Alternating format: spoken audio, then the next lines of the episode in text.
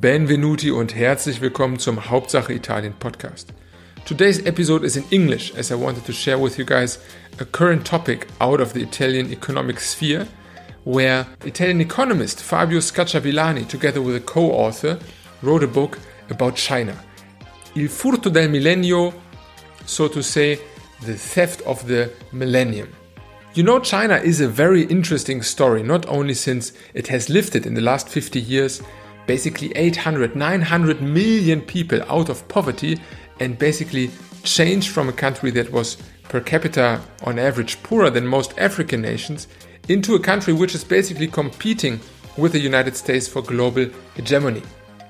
According to the author, China has reached this miracle through a gigantic theft, namely a series of economic warfare methods such as acquiring illegally intellectual properties, ideas, companies, corrupting Western elites, etc., ranging over social medias like TikTok from ideas of General Motors to even the Hunter Biden laptop story Mr. Scacciavillani goes detailedly through all of these different pieces of evidence and this topic is extremely relevant out of two reasons. First of all, the timing. We are seeing now the upcoming conflict between USA and China over Taiwan and the multipolar world which is evolving through the rise not only of China but also the re-rising Russian influence sphere, but also India, Brazil and other economic powers are basically challenging the unipolar world order. And secondly, of course, from an European industrial point of view, we are stuck in between those main power centers from economic dependency, China and the United States, both, especially Germany and Italy, as the main economic powerhouses. And on the one hand, we have now this decade long economic theft through China, and on the other hand, anti European policies such as the Inflation Reduction Act in the USA, which technically incentivizes a deindustrialization here in Europe. Fabio Scacciavillani argues that there is still a way out of this dilemma by confronting China with its crimes and taking a stronger position, as, for example, the US does right now with the ban of microchips. But without further ado, I would say let's let him describe that himself, his key findings, and of course the key implications of his book I welcome Fabio Scacciavillani. Hello to everybody who is watching us now. Fabio, you wrote a book, Il um, Furto del Millennio, and since we have discussed a bit of the content already, maybe to start off, what was your initial motivation to write this piece? But my initial motivation was a lack of information, or uh, uh, to be more precise, a lack of a global view on certain aspects of the incredible uh, development of China, which went from a country plagued by famine and uh, crisis, uh, destitution, uh, to the role of superpower. So, how is it possible that country could make this transformation in about a generation. Now, there are some aspects that we know very well. Uh, the opening of the economy to the world, the privatization uh, of land uh, in agriculture. But there are some aspects that have remained obscure, or better to say, we have the information, but too dispersed to make a clear picture of what has happened. So the book takes all these information and gathers so to give the public, the reader, a precise and documented account of how China has managed to close a huge technological gap with the Western world, with the free economies uh, and you know the most advanced economy. Mm. China has been able to close this gap and become a superpower because it has organized a monumental theft of intellectual property know-how from Western firms, from university uh, laboratories, law firms, everything that could serve its purpose of regaining the top position within the world economy.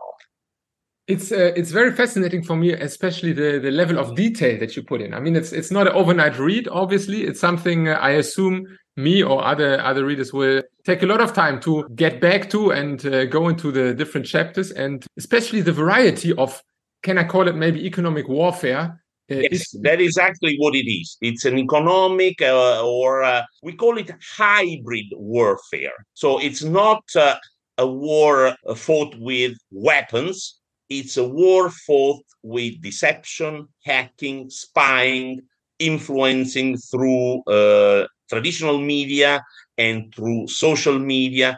And so a whole range of possible uh, infamous activities that uh, a regime, uh, an authoritarian regime like the Chinese one, uh, can put in place against its enemies or its rivals. Mm-hmm. And, and among those uh, various methods, um, uh, I would be curious. What was the most surprising or shocking to you then? I mean, it, it has a, a range from uh, yeah corruption over any form of property stealth. What did you find the most um, yeah surprising among them? But the most surprising is the most subtle, because the Chinese government, through the Ministry for the Security of the State, organized a huge department of hackers, spies, and organized uh, the plan of the thousand talents, which was aimed to recruit Western scientists to work knowingly or not for the Chinese government, for the Chinese security agencies, and uh, for all other uh, pieces, let's say, of the autocratic communist uh, regime in Beijing. So, um, for example, uh, China has financed hundreds of research institutions in Western countries, maybe even in Korea or in Japan, in Australia, uh, with the precise intention of stealing uh, the research results, but also the methodology of research, which is even more important.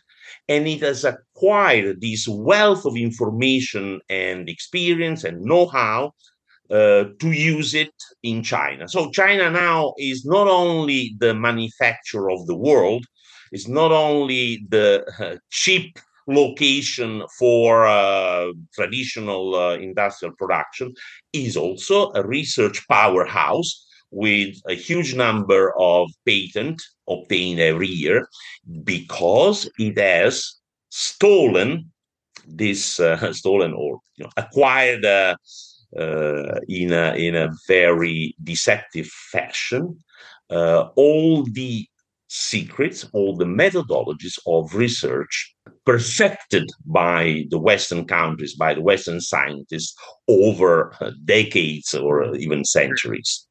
Um, maybe out of curiosity, because in, in the first chapter you also described the the predominance, the historic dominance of, of China, also, for example, of India, so that in, mm-hmm. in that line, I, I think one of the arguments is that the, the Western dominance of the economy is more an exception than the Chinese, because historically China has always been that powerhouse of basically world economy. Do you think they would have regained this the status that they now have? Because I mean, if we look into GDP numbers, nominally they are nearly at the level of the US, calculated by purchasing power. They have already passed it. Um, do you think they mm -hmm. could have obtained this level without this um, form of economic or hybrid warfare? No, they couldn't because to develop domestically you know, or to develop organically uh, such capabilities is impossible. Uh, so they were they meaning the autocrats, the nomenclatura, we say using the the, the Russian uh, word, the the top brass of the Chinese regime were fully aware that they couldn't regain top position in the world economy that China maintained for probably two millennia before the Industrial Revolution. Okay. So they were aware that they needed to make a giant leap forward, and this giant leap forward would be possible only by stealing uh, secrets, know how, technology, um, processes from the Western mm. countries and mainly from the United States. To give an idea of the figures involved, the FBI estimates that these hybrid warfare, these gigantic hacking espionage, has costed the US economy about 600 billion every year. And in Europe and in Japan, we don't even have figures mm. because we are not aware of the problem.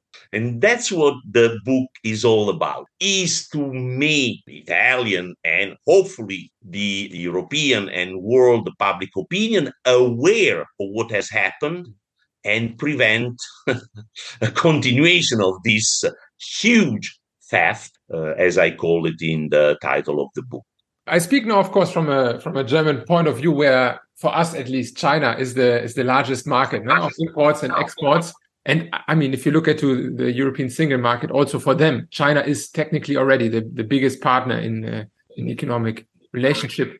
Uh, how how do we deal with such a topic? Because it is on the brink of being uh, xenophobic very easily, right? I mean, don't we have to now find a sort of middle way to, on one hand, accept maybe these past activities and prevent further ones, but remain in positive relations? Isn't that a very difficult route ahead? Or how do you see it?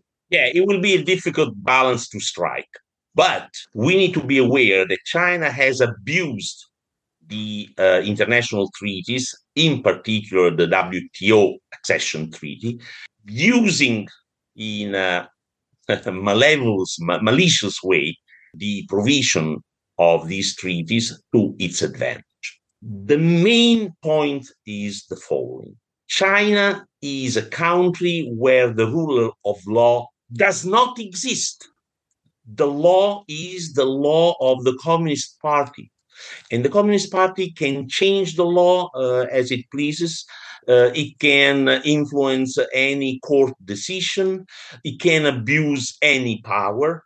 It can disregard any uh, international. Uh, so, if a European or an American firm has to go to court to enforce its property rights, its patent, its intellectual property, its brand, its trademark, would never be able to obtain justice, to obtain a fair decision by court, because the only court that matters in China is the Communist Party will.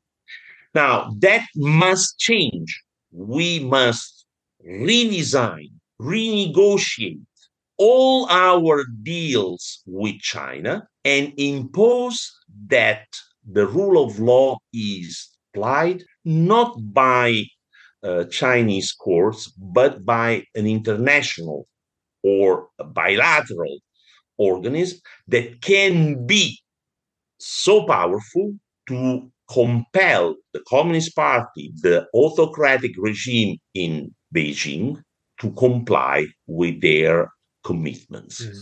So that will be a huge challenge because the communist regime has no will to see any challenge to its dominance. But that is what we must pursue. And in fact, the European Union is negotiating an investment treaty with the Chinese. In in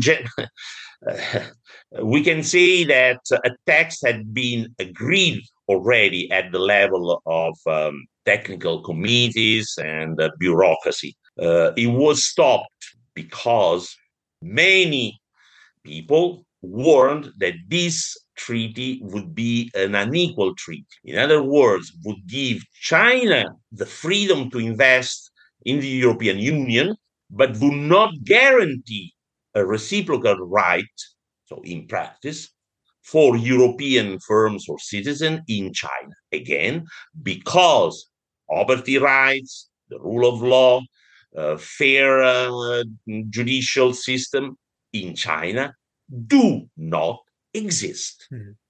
It's a it's a dilemma, I think, because especially since uh, the 2008 crisis, we have seen at least in the European or German uh, case that a lot of the stable GDP development directly derived from uh, the continuation of Chinese demand, right? I mean, the Chinese economy basically kept our uh, post-crisis uh, world running with their with their large trade relations. So, of course, now the incentive to risk this good relationship. I mean, if we speak about I don't know BASF of Germany or Volkswagen, we have hundreds of thousands Chinese employees.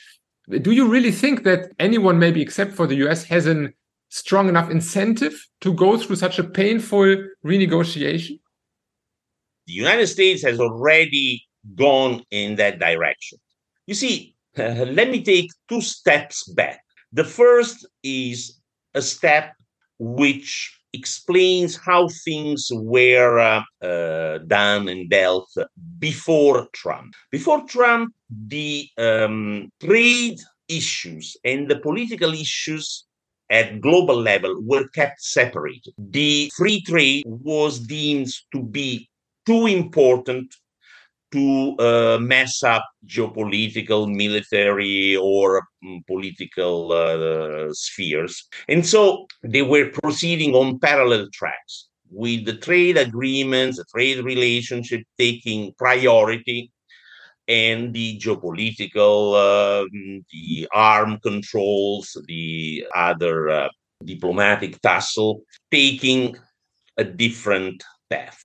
With Trump, these two tracks in reality converged, and the uh, duties imposed by Trump on the Chinese imports were unprecedented at the time, people said, oh, this is going to be a disaster for the US economy, for the world, for the global economy. It didn't happen. In reality, the bilateral uh, trade between China and the US suffered very little. But the political and uh, I would say geopolitical message became much stronger because the relationship between the two superpowers could be based on effective threats and effective uh, measures. Now, we are in uh, a different world now, and the US are imposing what I call the mother of all sanctions on China with the block of exports of state of the art microchips. China cannot import any more chips with uh, 14 nanometers dimension and below, which means that uh, the US are de facto crippling the uh, industrial, military, and scientific, technological uh, development of China. Because without state of the art microchips, all uh, manufactured goods, uh, all weapon systems, uh, anything under the sun will become soon obsolete. We have to understand that this confrontation is already going on and it's going on through measures that are devastating. We as Europeans must get that into our heads. Now, the other issue, the other step back that I want to take is on the general or, or more, I would say, holistic view of what has happened in the past, I would say 30 to 30 years. We have got used, we meaning the developed countries, and I include in this uh, lot also Japan, uh, South Korea, Australia, New Zealand. So I would say the global West. Uh, we got used to a model in which growth would come from the expansion of free trade, uh, from the fluidification of global uh,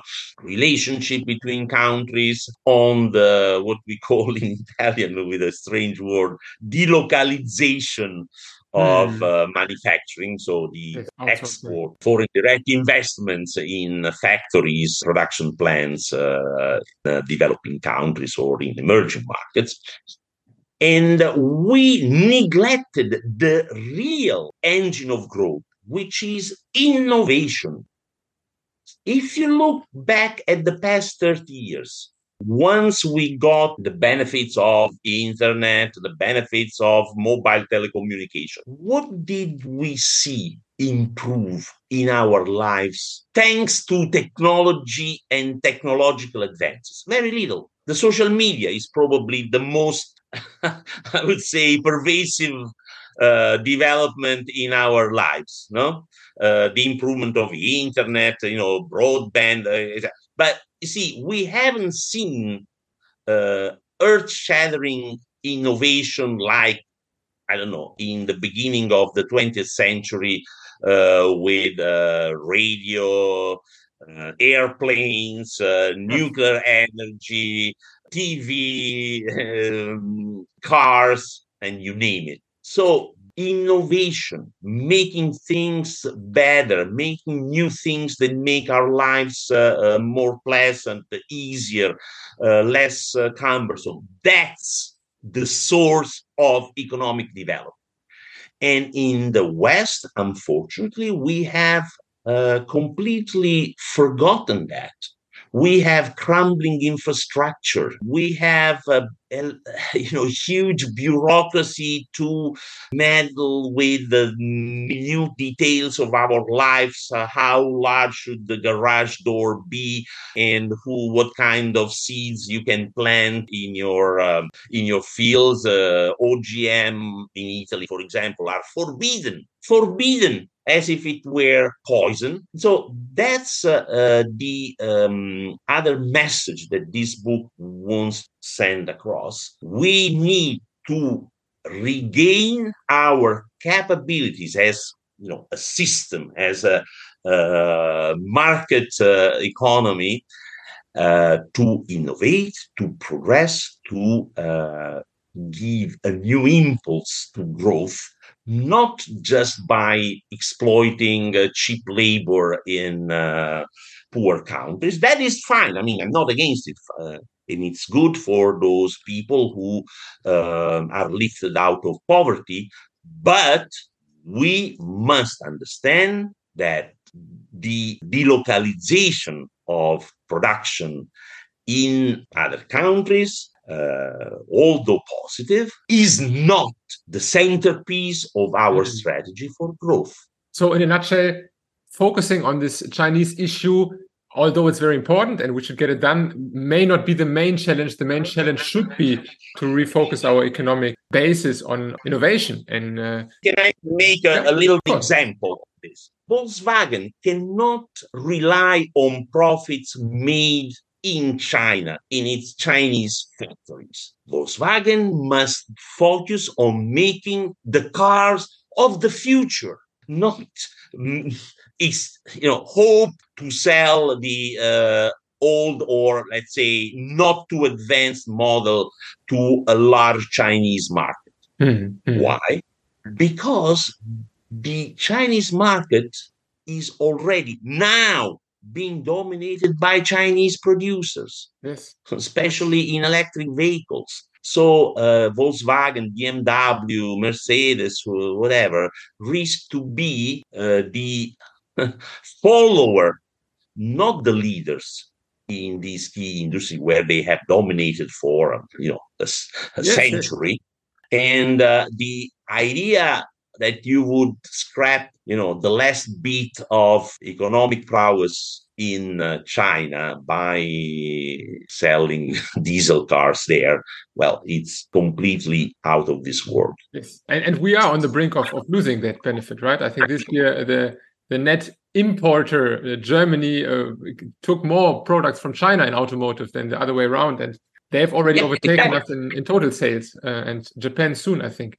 But in that perspective, I, I wonder then, do you see any any potential then for the European Union to lead that path? Because speaking from a German point of view, at least, the the stakeholders of companies like Volkswagen are extremely influential in the in political sphere, and whatever let's say um, hurts the big DAX companies will have a direct impact, of course, also on elections uh, and and of course also on the governments. Do you not? I mean, I mean that big business is influential everywhere in the world cannot neglect completely needs, the, the, the demands by uh, industrialists, uh, large employers, uh, and large exported. That's that's absolutely true. But this should not be especially because this influence is so powerful. In order to direct it to the common good, let's say, or to the um, general interest, we need pressure of public opinion. And that's what my book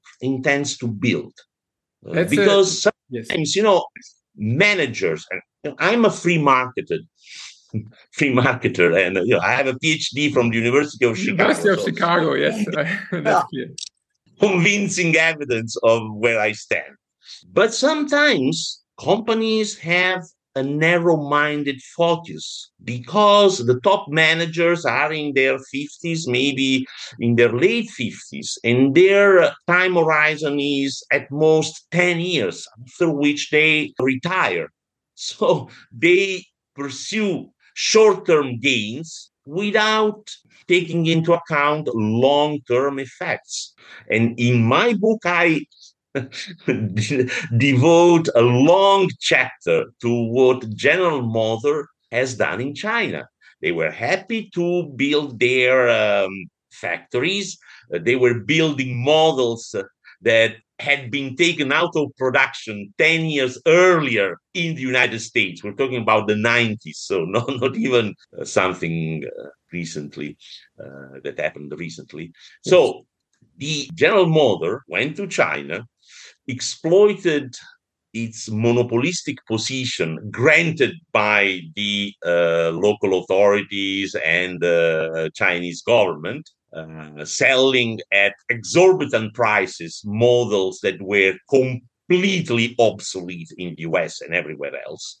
Uh, and for 10 years, that boosted the profits of the of General Motors. At some oh. point, the Chinese started to copy the technology, and now the copycat of General Motors, the Chinese copycat of General Motors, are the largest exporter of, uh, say, a commercial vehicle in the United States. Mm-hmm. So this is the result of a myopic choice, uh, a myopic strategy pursued by General Motors a uh, long time ago, of which we now uh, bear the consequences. Do you think we have to become a bit more Chinese in the sense that maybe a large industrial policy is what what can actually then uh, defeat the threat of, of China in the in the long term? Because all these problems, like you mentioned, with uh, Ford now, or I mean also with Volkswagen, these are single uh, functioning companies. They act rather independently without a connection to to larger state um, strategists, like for example in China.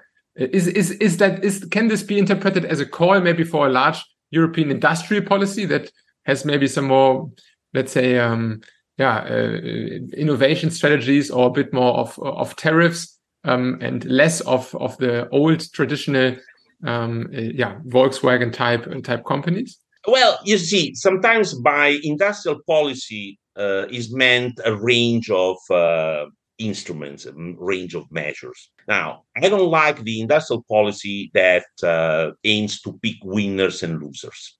I don't particularly like the industrial policy that hands out subsidies because those subsidies, most often than not, end up in the pockets of the well connected. But definitely, uh, what needs to be done is to um, make it easier to innovate to bring the results of research and uh, innovation in the laboratories to the factories, to the consumer. So make things easier for those who want to build a better world. And that should be, I would say, the, the, the good industrial policy as opposed to the bad one, uh, which triggers uh, a rush to uh, the, the, the dark rooms of powers where you know industrialists and politicians uh, negotiate uh, who gets which uh, piece of the pie. Very interesting. Um, your book is available since uh, very recently. Unfortunately, it's only available in Italian. And maybe to conclude, was there a motivation why you chose to publish it first? I mean, you're Italian, of course, but is there a specific need for this knowledge in Italy? You would say? Yeah, in Italy, there is um, a huge need to learn what has happened because often Italians tend to focus uh, on their domestic issues. Uh, we feel that we have enough problems at home uh, that deserve attention, so uh, we don't uh, pay uh, enough attention. Uh, we don't give enough thought to what happens uh, in the rest of the world. Uh, but this this uh, Chinese hybrid warfare uh, is indeed hitting us as as Italians, individuals, and more generally as a country. And so, yeah, I think that there is, uh, I thought that there was a, a, a pressing need uh, to bring this to the attention of the Italian public opinion. But I hope, because the themes that I um, uh, treat in the book yeah, it's are global. It's a global universal. Yeah, yeah, it's it's a it's a global uh, issue, and I hope to find uh, a publisher, maybe in Germany. Uh, for sure, we will uh, bring the, the, the book to the international market in this international fair, and we hope to strike some deals with. Uh, uh, you know, major publishers. in Italy, the book is selling very well. It's on top of you know major uh, bestseller uh, lists like uh, in politics, economics, uh, government, re- international relations, and geopolitics. I'm talking about the bestseller list of um, Amazon, Amazon Italy. So if uh, the book uh, is uh, very successful, as it seems to be uh, so far, probably there will be a lot of interest also at international level. I'm very sure, and I look forward to speak to you again at the, the, that time when the when the new editions come out. Uh, for all of you guys who who understand Italian, I highly recommend you to check it out. And also, if you enjoyed this podcast with Fabio, there's much more content together with his uh, colleague Alberto Forchielli on uh, the Inglorious Globastards. So make sure to check that out. And thank you very much for your time, Fabio. Thank you very much for your kindness, for your invitation, and uh, a big hug to all your listeners and viewers.